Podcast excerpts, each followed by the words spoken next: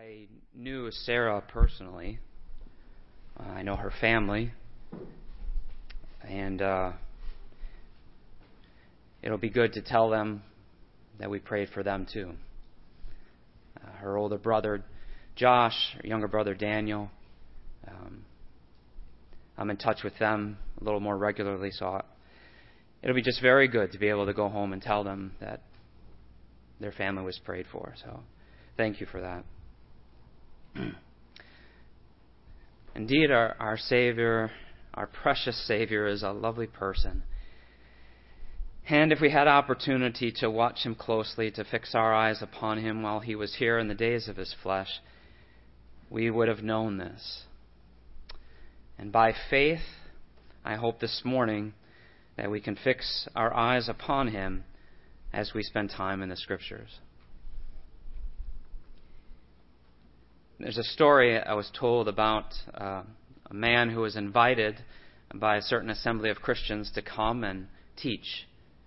And uh, he was to take those responsibilities week after week for a period of time. And as he was doing so, um, he felt something was lacking in his preaching. He felt something was wrong, and he couldn't put his finger on it. I wasn't sure if everyone else knew, but he certainly felt like he knew that something was amiss.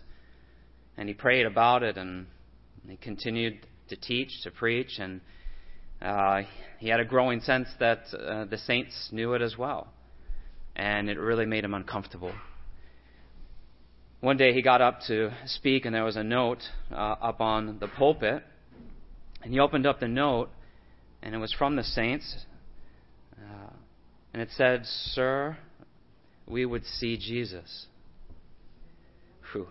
That just about broke his heart. He wasn't sure how to take that. Um, didn't even know what it meant, but he went and struggled through the message and then went home and began to pray and just be before the Lord about what it was that they were trying to communicate to him. And he realized that um, he really needed to make some adjustments to his teaching and to his preaching so that he might present the person of Christ to, to the people of God more faithfully.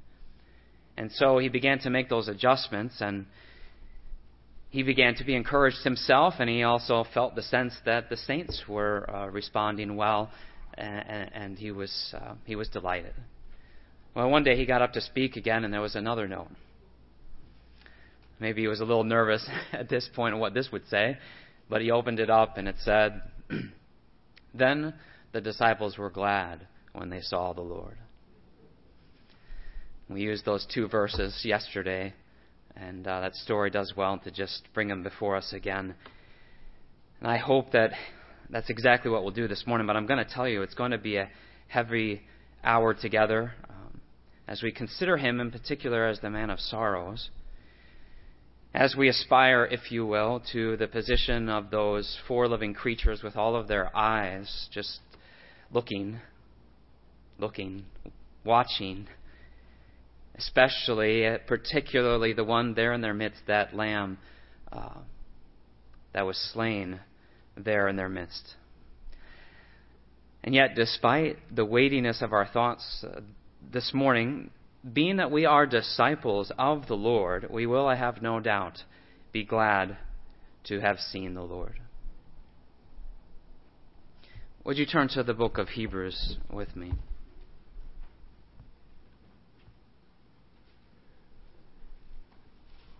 Hebrews chapter 5.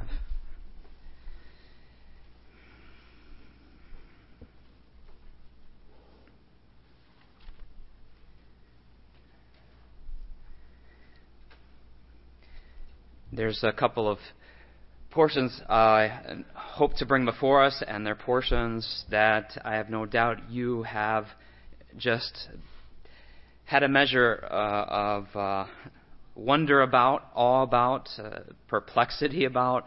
And this is one of those portions, Hebrews chapter 5. And I want to start at verse 5 just so we make sure we understand who it is that's being spoken of here.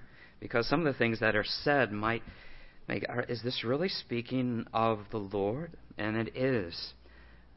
Chapter 5 and verse 5 So also Christ did not glorify himself to become high priest, but it was he who said to him, You are my son. Today I have begotten you. As he also says in another place, You are a priest forever, according to the order of Melchizedek, who, in the days of his flesh, when he had offered up prayers and supplications with vehement cries to him who was able to save him from death, and was heard because of his godly fear, though he was a son, yet he learned obedience by the things which he suffered. And having been perfected, he became the author of eternal salvation to all who obey him, called by God as high priest according to the order of Melchizedek. Some statements in here, boy, uh, that just give you cause to wonder, don't they? But as we think of these things being descriptive of the Lord in the days of his flesh, to consider that there were times in which he cried out, there were times in which he prayed and made supplications, and in which he shed tears. And I know as we think of the man of sorrows, perhaps we rightly so go to the cross. But you know, I have great uh, cause to be convinced that. Uh, he was a man of sorrows for his whole life. And caused to wonder how often there were those times when he wept. How often were those times when he made his cries out to his Father? How he knew the grief of others and entered into it himself and saw the sin and the death, the pain of others. We know there's two instances in particular where he wept, one of them being uh, just upon uh, arrival, uh, just before the arrival at the tomb of Lazarus. And I think we all do well to understand that he wasn't weeping there because Lazarus had died, but it says that he looked around and he saw them grieving, weeping, sobbing, really. And he was troubled in his spirit. He was moved in his spirit when he saw these things. He asked, Where have you laid him? And he wept. That other time that we know for certain, we're told plainly that he wept, was when he was coming into Jerusalem, right? And he looked over the city. And they did not know the time of their visitation. And yet here was this joyful, triumphal entry. And people around were so celebrating and happy and singing. And I just wonder if there was uh, one there close enough who could hear what the Lord said and to see the tears coming down upon his cheeks as he wept over the city. Another brother had brought this up. I can't remember who it is, so I, I feel bad about that. But it was a beautiful thought, and we're going to go to this story a little bit later. As Jonah looked over the city of Nineveh, longing for its destruction and here the Lord looking over the city, longing for its salvation. What a contrast. but how many times did he shed tears? How often, if we could have seen him, would we have said, This is a man of sorrows? There's one time in particular, and we have to go to two Gospels to really get the full picture. If you would turn to Mark chapter 14. It's amazing we're told of this. It, when you think of all the things that could have been written, well, we know it would take all the books in all the world. Even that would not be sufficient enough to contain all the things that Jesus said and did. But here are the things that we are told. And what a curious thing to us it should be that we are told about this that we can see this event here in the garden on the night he was betrayed in Mark chapter 14. What sorrow was upon our Savior there, verse 32. Then they came to a place which was named Gethsemane, and he said to his disciples, Sit here while I pray. And he took Peter, James, and John with him, and he began to be troubled and deeply distressed. And he said to them, My soul is exceedingly sorrowful, even to death.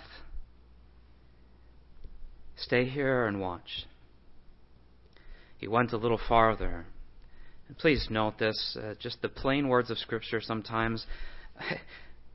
They just communicate so much, and it's so easy to go right over them. But look at these next few words here and fell on the ground. And fell on the ground. Not just laid down on the ground, not got down to the ground, but fell on the ground. I don't know if you've ever gone through something so grievous, so heavy, um, that uh, you just fall to the ground before God. He fell to the ground and prayed if it were possible the hour might pass from him. And he said, Abba, Father, all things are possible for you. Take this cup away from me. Nevertheless, not what I will, but what you will. Who can understand what it is that he was enduring in these moments and the words that he used? I think, I don't know if it's in this one, I, I should have looked in this before uh, beforehand. Uh, I've studied this a bit before, and if it's not here in the King James, I know it's in one of the other Gospels that the Lord speaks of being in heaviness and, and, and full of heaviness, weight pressing upon him. So much so, Luke chapter 22, please. Luke chapter 22.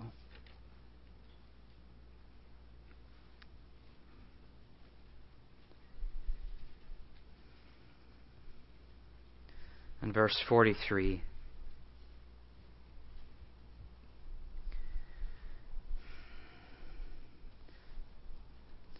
Then an angel appeared to him from heaven, strengthening him. I'm quite sure none of us have been in that position where an angel has appeared to us from heaven to strengthen us. Um, and being in agony, and being in agony, he prayed more earnestly.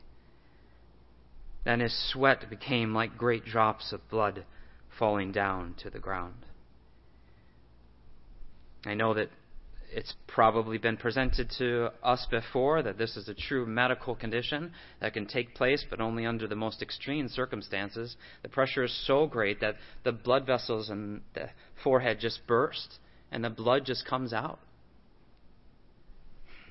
I don't think any of us have experienced that either.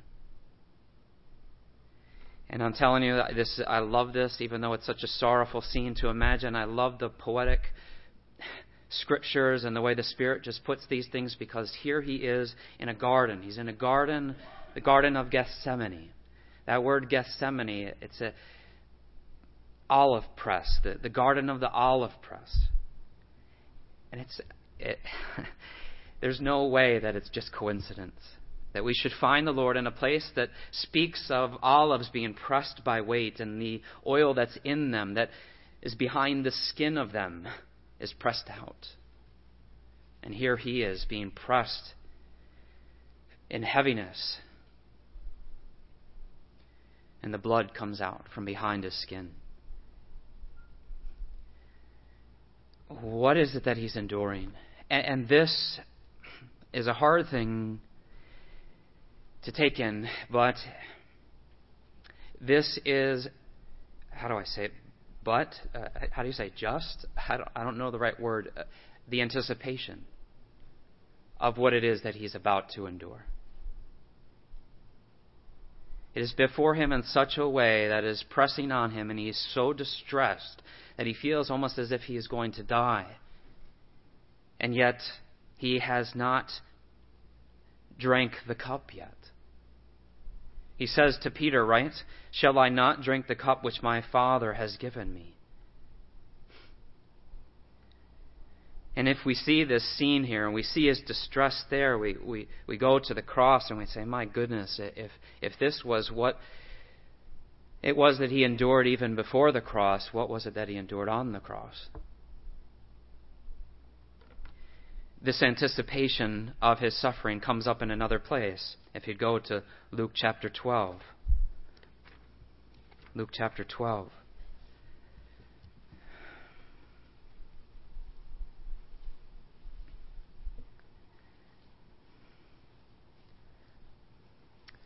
And look at verse 49. This first verse, perhaps speaking of judgment to come, Luke uses the idea of fire elsewhere in that regard. And so the Lord Jesus says, I came to send fire on the earth, and how I wish it were already kindled. But it's this next statement that fits in with our thoughts this morning. But I have a baptism to be baptized with, and how distressed I am till it is accomplished. This idea of being distressed, he is afflicted. Um, word studies are great. Our brother's going to do a little lesson on that later you search this word and it gives you a little illustration of what's going on because the word distressed is used about how the crowds were thronging the Lord, thronging, getting close to Him, desiring to be near to Him, even if they could to touch Him. And they're thronging against Him. And here, this anticipation of this baptism that He is to be baptized with is pressing in on Him. And here's the part that really strikes me. This is about a year before He goes to the cross about a year before he goes to the cross, looking forward to it. Hmm. Such distress about it until it is done, until it is accomplished. This is one of the places in which we are very glad we understand what the word baptism means. We understand what the word baptism means. It doesn't mean a sprinkling. Right? We understand that the word itself means to submerge, to be immersed, to be fully wetted. It is to be surrounded by water.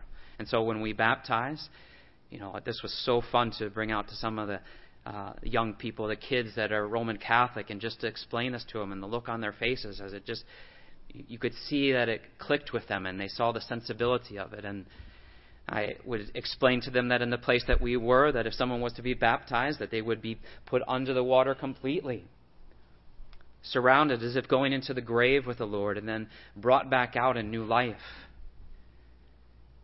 And we understand what that word means. I uh, I have heard, you know, we we just love traditions, right? Um, some of them are better than others. Um, I just shared with Jesse, we were talking, and uh, I think it was G.K. Chesterton that said, uh, tradition is the democracy of the dead, in, a good way. I that's where we give the dead a voice. Um, and I've heard someone say we should hold people under the water for three seconds because the Lord was in the grave for three days. And uh, well, we might be willing to let that one go, depending on how long someone counts. You know, it could be. But we understand that you go down in fully surrounded by the water. Hmm, here our Lord speaking of that which he is going to endure as a baptism in which he is going to be fully surrounded, not with literal water, yes, in the grave, but even the wrath of God.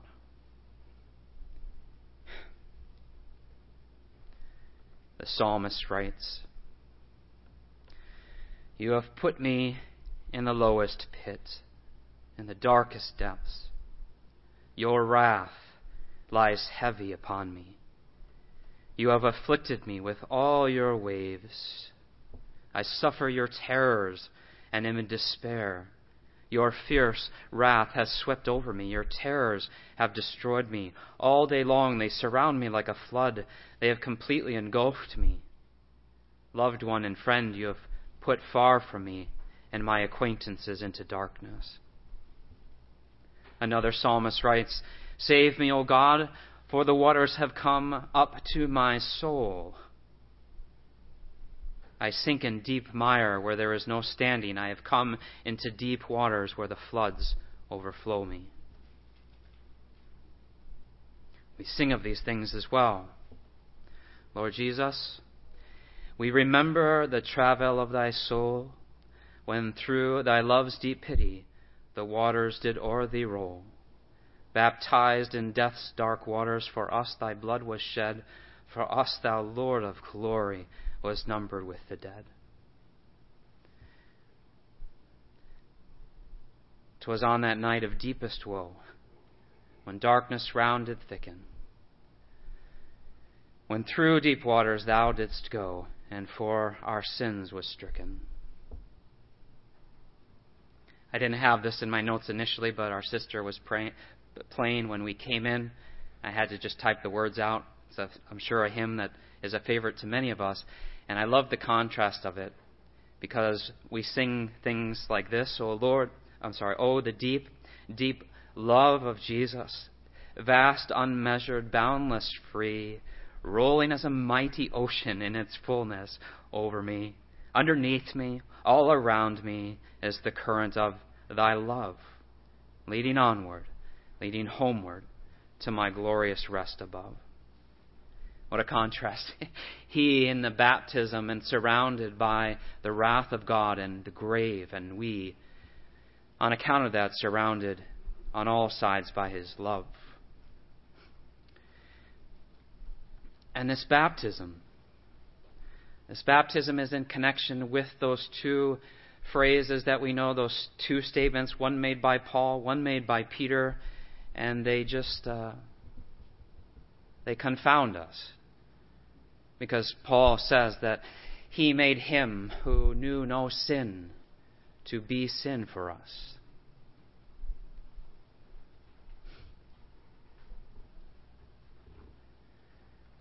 And Peter says, who himself bore our sins in his own body on the tree. Hmm. And the question is what suffering accompanied this? What suffering accompanied him being the propitiation? The one who would absorb all the wrath of God and extinguish it, take it fully upon himself. To be cast into the deep. What suffering was it? I know we sing the song, and I don't. It's uh, we're not going to realize it. How can we ever realize it? We sing it, but how can we truly expect to have this request granted to us? Oh, make me understand it. Help me to take it in. What it meant to thee, the Holy One, to bear away my sin. And we stand before the cross again. You close your eyes, and as you just uh, picture it, you imagine it, maybe in particular at the breaking of bread, and you in, re, in, a, in a remembrance way, you see the cross and you see him there, hanging. And more and more as I grow spiritually, I increase in my awe and in my wonder of what it is that is taking place there. I cannot understand it. I don't expect to ever understand it.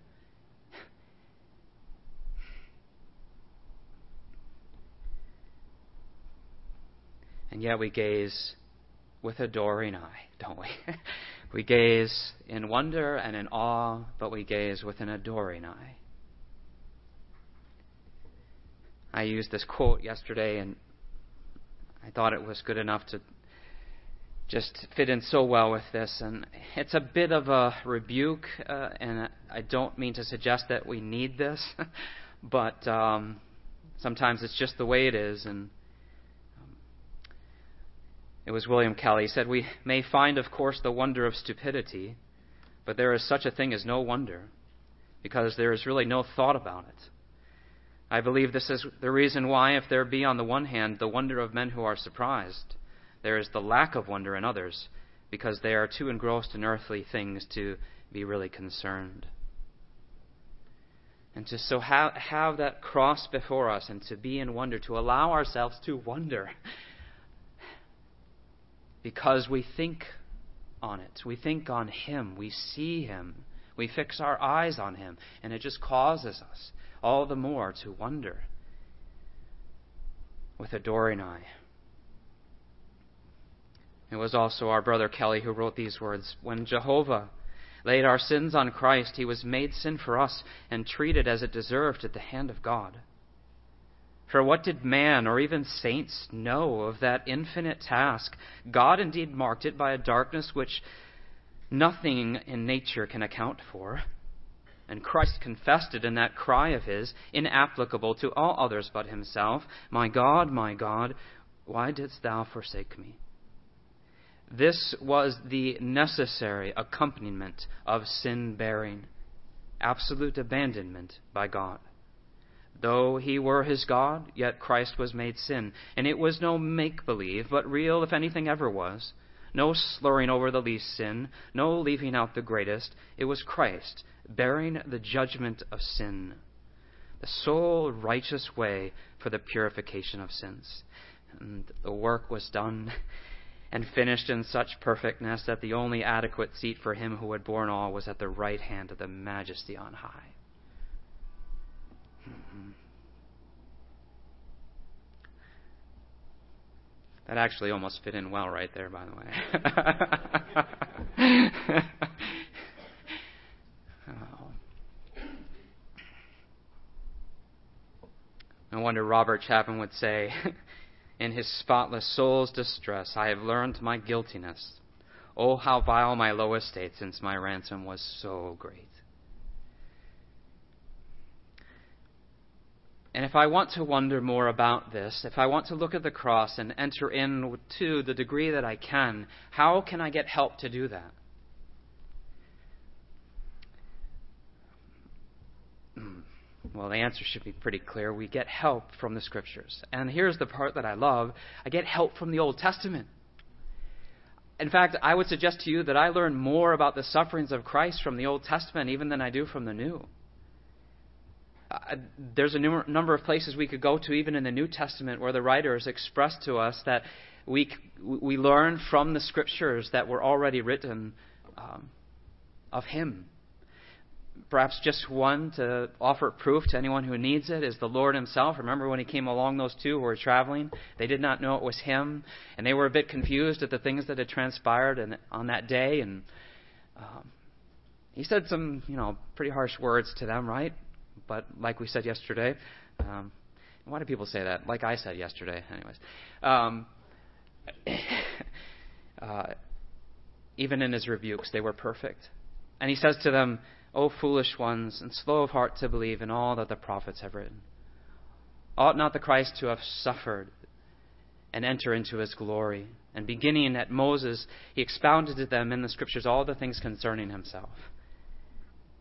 Ought not the Christ to have suffered? And he went to the scriptures to show them that. I know you wondered with me how much of a delight it would have been to be on that road to hear the things that the Lord would have told them. And maybe he went here. For some, where we're about to turn might seem like a strange place to go. For others, you know quite well, and especially how this ties in with the baptism of which he speaks in the Gospels. Would you go to the book of Jonah?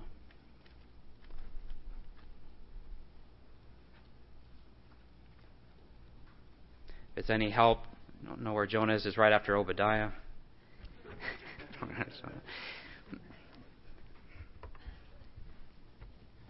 I've heard it said by uh, a few that uh, you know when we get to heaven we're going to meet Obadiah, and he's going to ask us how did we like his book. So, but Jonah, chapter two.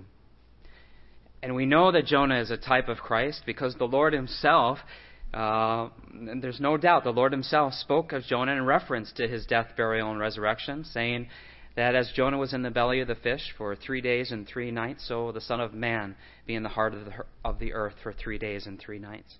And maybe before we even read the words of Jonah here, maybe just to dispel a notion that we might have, I know that I had it for some time images from Pinocchio, maybe.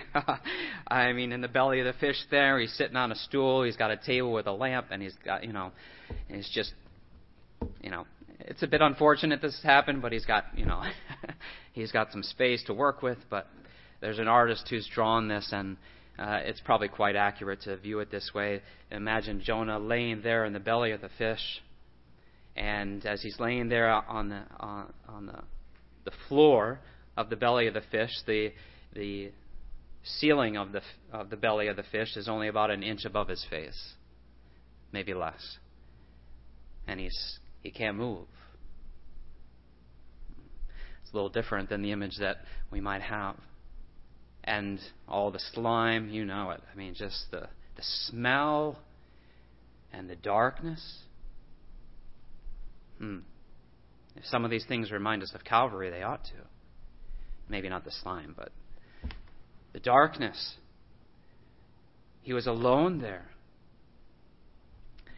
And I'm not saying this is like the cross, but uh, we know how the story ends. We know that he would be in there for three days, but did Jonah know that?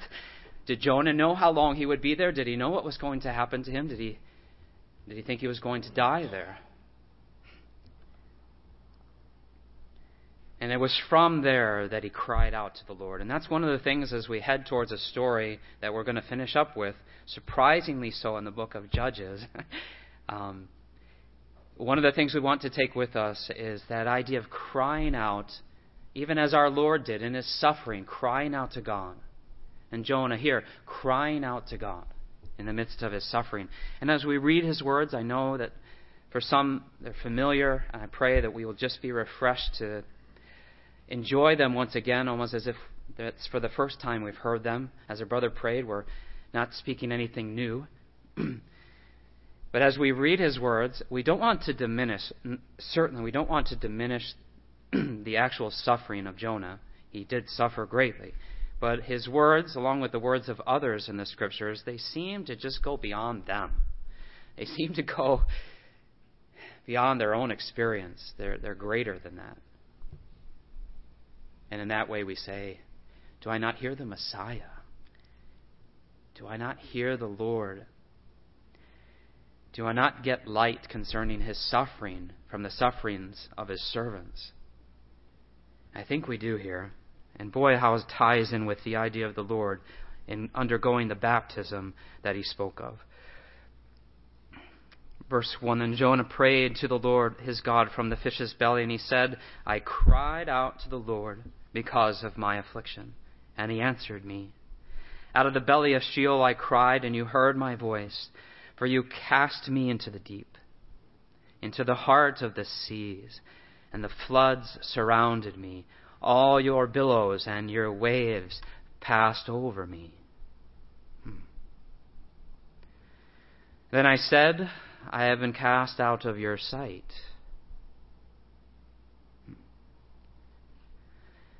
Yet I will look again towards your holy temple. The waters surrounded me, even to my soul. The deep closed around me. Weeds were wrapped around my head. Well, some things I feel like I don't need to stop on because I think you get it, uh, every one of us. But perhaps this, I, I remember reading this numerous times and, and not making any connection. But here you have that which comes from the earth, out of the ground, the weeds being wrapped around his head. And I can't help but think of that crown of thorns wrapped around his head. I went down to the moorings of the mountains. The earth with its bars closed behind me forever. Yet you have brought up my life from the pit, O Lord my God. When my soul fainted within me, I remembered the Lord, and my prayer went up to you into your holy temple. Oh, some of these words.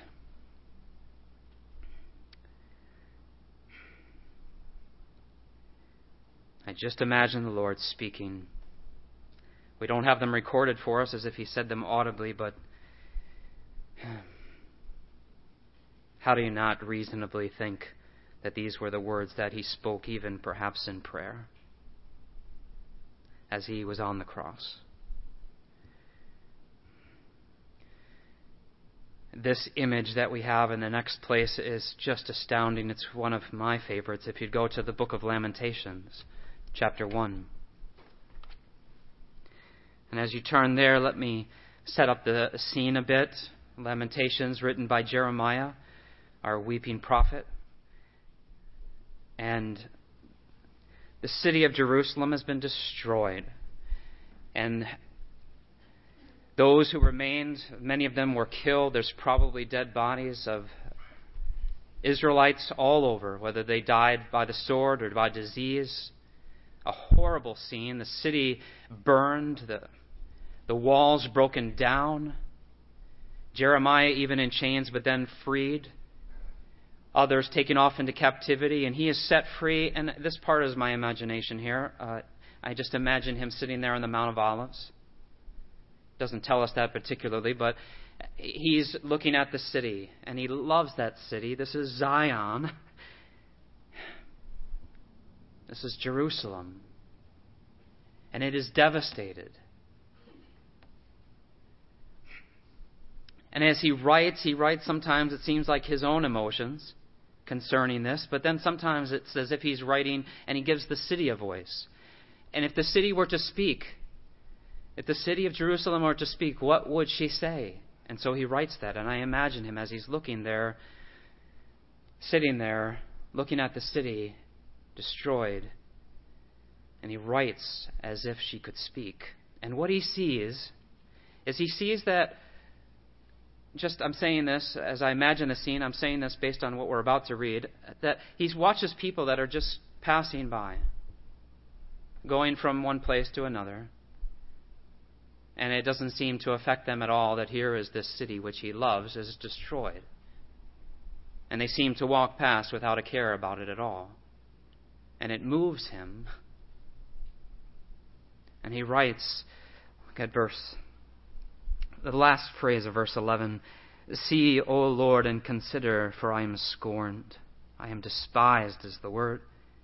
Is it nothing to you, all you who pass by? Behold and see if there is any sorrow like my sorrow, which has been brought on me, which the Lord has inflicted in the day of his fierce anger. From above he has sent fire into my bones, and it overpowered them. He has spread a net for my feet and turned me back. He has made me desolate and faint all the day. And the city would say to those who pass by, as if it doesn't mean anything to them, wanting them to look, behold, see, can you find any sorrow like my sorrow? And again, I just bring before us the thought that if these things are true and we want to enter in and not be unfaithful to the suffering which is really happening here, Yet at the same time, knowing that it, it, it's beyond that, eh, that there is something greater than Jonah, something greater than this city. And the Lord there crucified in this public place outside the city where people are coming and going, and some stopping long enough to rail on him and mock him, and some just passing by as if it means nothing. And you can just imagine him as is there any sorrow like mine? There's no, no sorrow like his. There has never been, nor ever will be, any sorrow like his.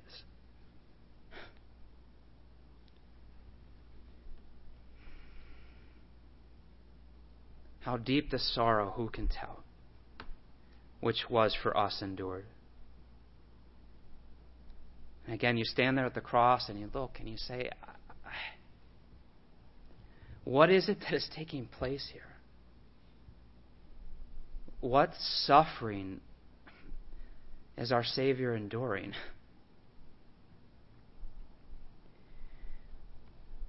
As we make a bit of a transition to our last story, we really have to go to Isaiah 53. And we will not read this whole portion, just a couple of verses. Isaiah 53.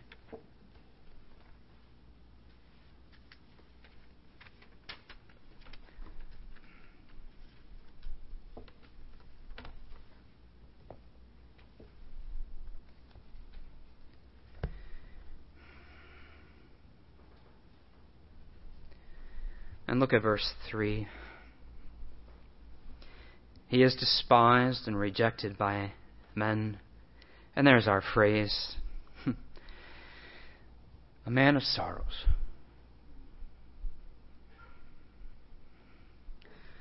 A man of sorrows. You know that word sorrows? It's the same word that Jeremiah uses in what we just read in Lamentations.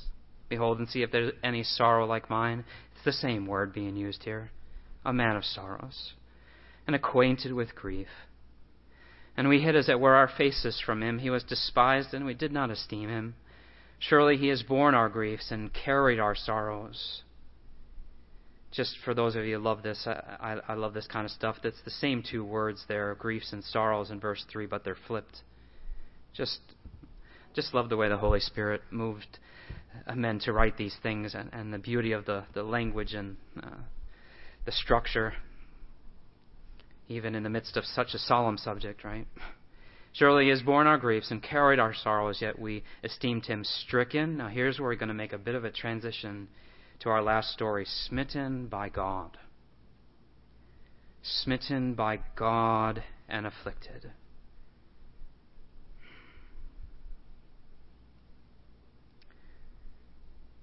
the end of verse 6 and the Lord has laid on him the iniquity of us all. The Lord has laid on him the iniquity of us all. Over to verse 10. Yet it pleased the Lord to bruise him, to crush him.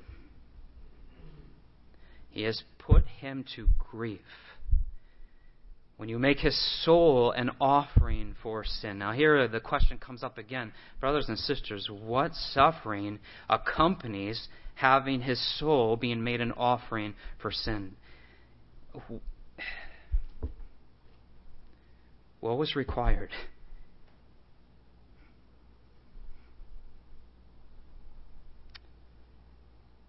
I know this verse 11 can be taken uh, maybe a different way but I'm going to read it in, in this way He sh- shall see the labor of his soul.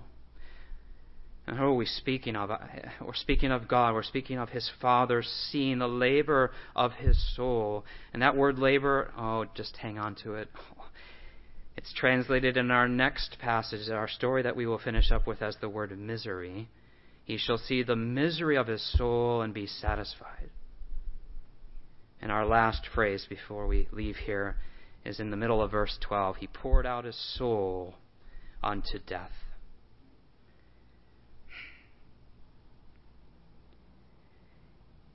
What did it mean for the Savior to endure what it is that was necessary and being the propitiation for our sin? What was it that was required of him to undergo. And also, as we transition here, what was it like for God to do this to him? This is his beloved Son, in whom he is well pleased. And if we imagine Abraham walking with his beloved son, and for three days it's as if there's this son who is dead walking with him. And what did he undergo as he looked ahead to having to offer him up, convinced that he would be raised from the dead, but having to offer him up.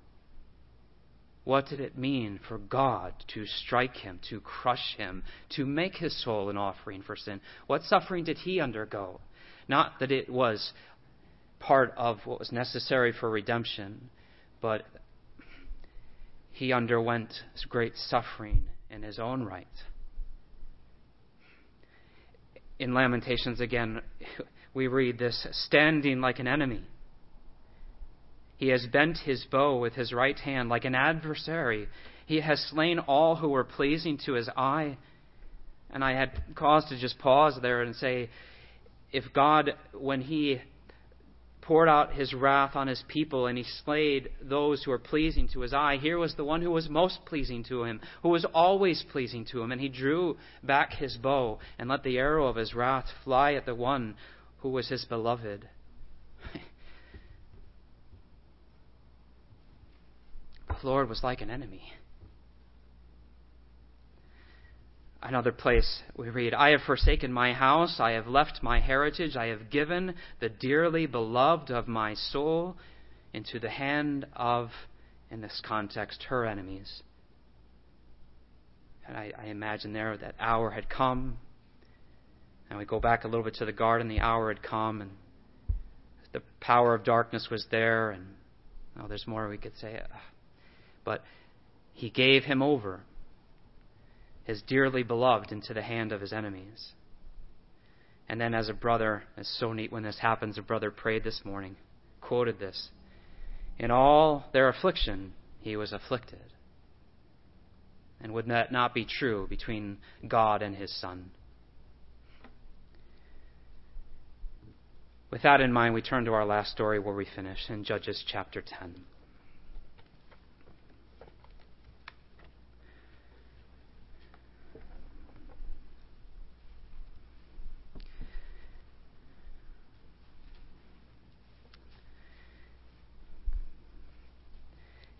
And I will have to move through this quickly. Um, there might be things to pause on throughout it, but we'll just I'll leave it to you. And perhaps some of you have already had thoughts on this passage. To me, it was a very much a surprise to find light being given to me in regard to the suffering of Christ and to the suffering of the Father.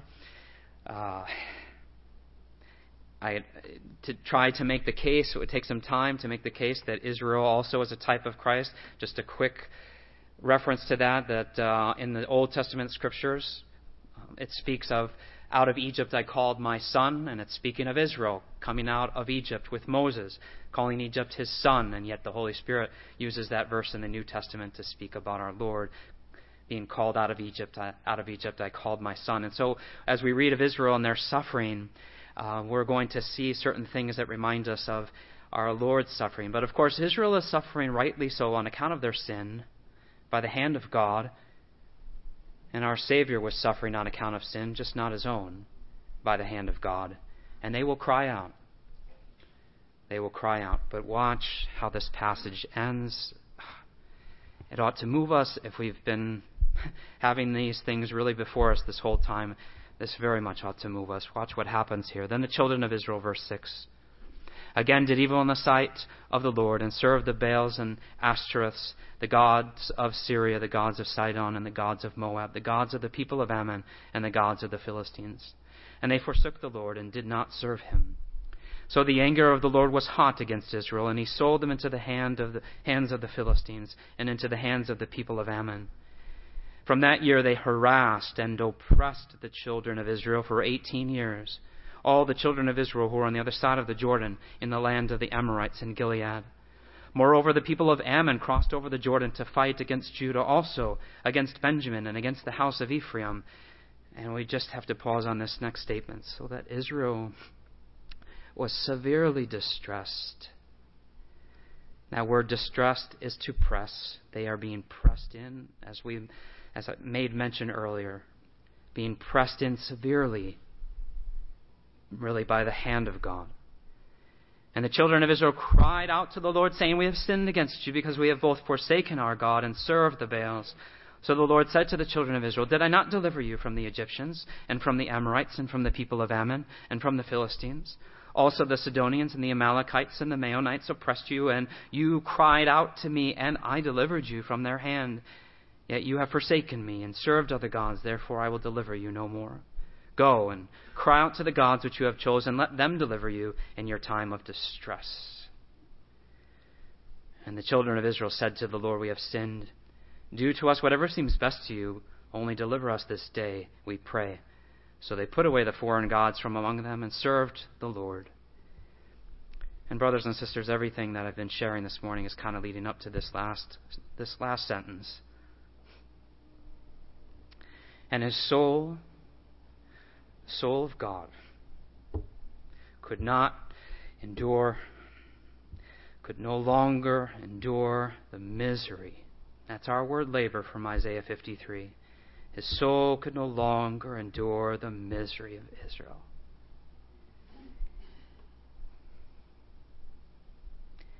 They're suffering. They're crying out. They're suffering rightly so for their sin at his hand. And their suffering, as great as it might be, their distress, their affliction, as intense as it might be, what is it in comparison to what the Lord endured? And yet God is moved. He can't endure their misery, so what does He do? What does He do again for them? He delivers them again. He can't endure what it is that they are going through. And so he delivers them, and yet his beloved Son. He would have to pour out his soul unto death. There would be no deliverance from the grave, yes, but from that suffering and from the death, there would be no deliverance. He would have to drink that cup all the way to the dregs of it. He would have to suffer until it was accomplished. And despite his cries, despite his great sorrow unlike no other sorrow, and despite the affliction of the Father himself and the affliction of his son. He would not deliver him, if you will, but permit him to give him a command to pour out his soul unto death.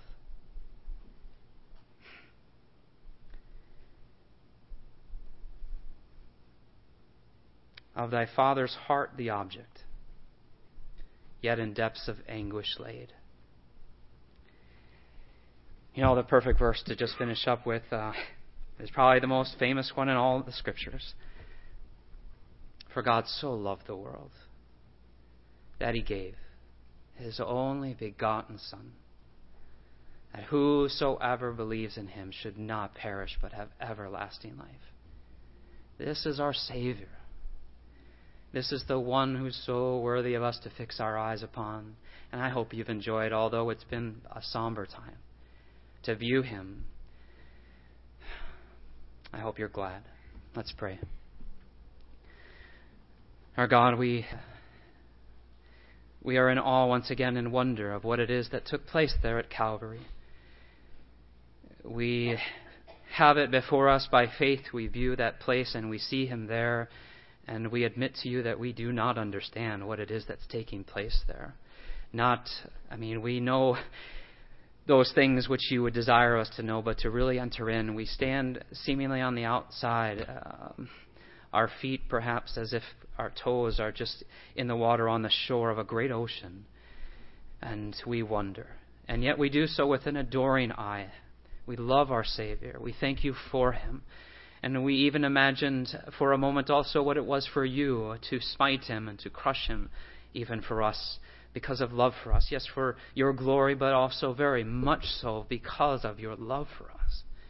This is how we know love, because you sent him into the world that we might live through him. This is how your love has been manifested, that you sent him to be the propitiation for our sins. And oh, how he is worthy of us having him before us at all times, in an ever increasing manner, to be fixing our eyes on him and watching him closely. Would you help us with this? And would not great things come out of this, even revival? We ask these things even for his name's sake. Amen.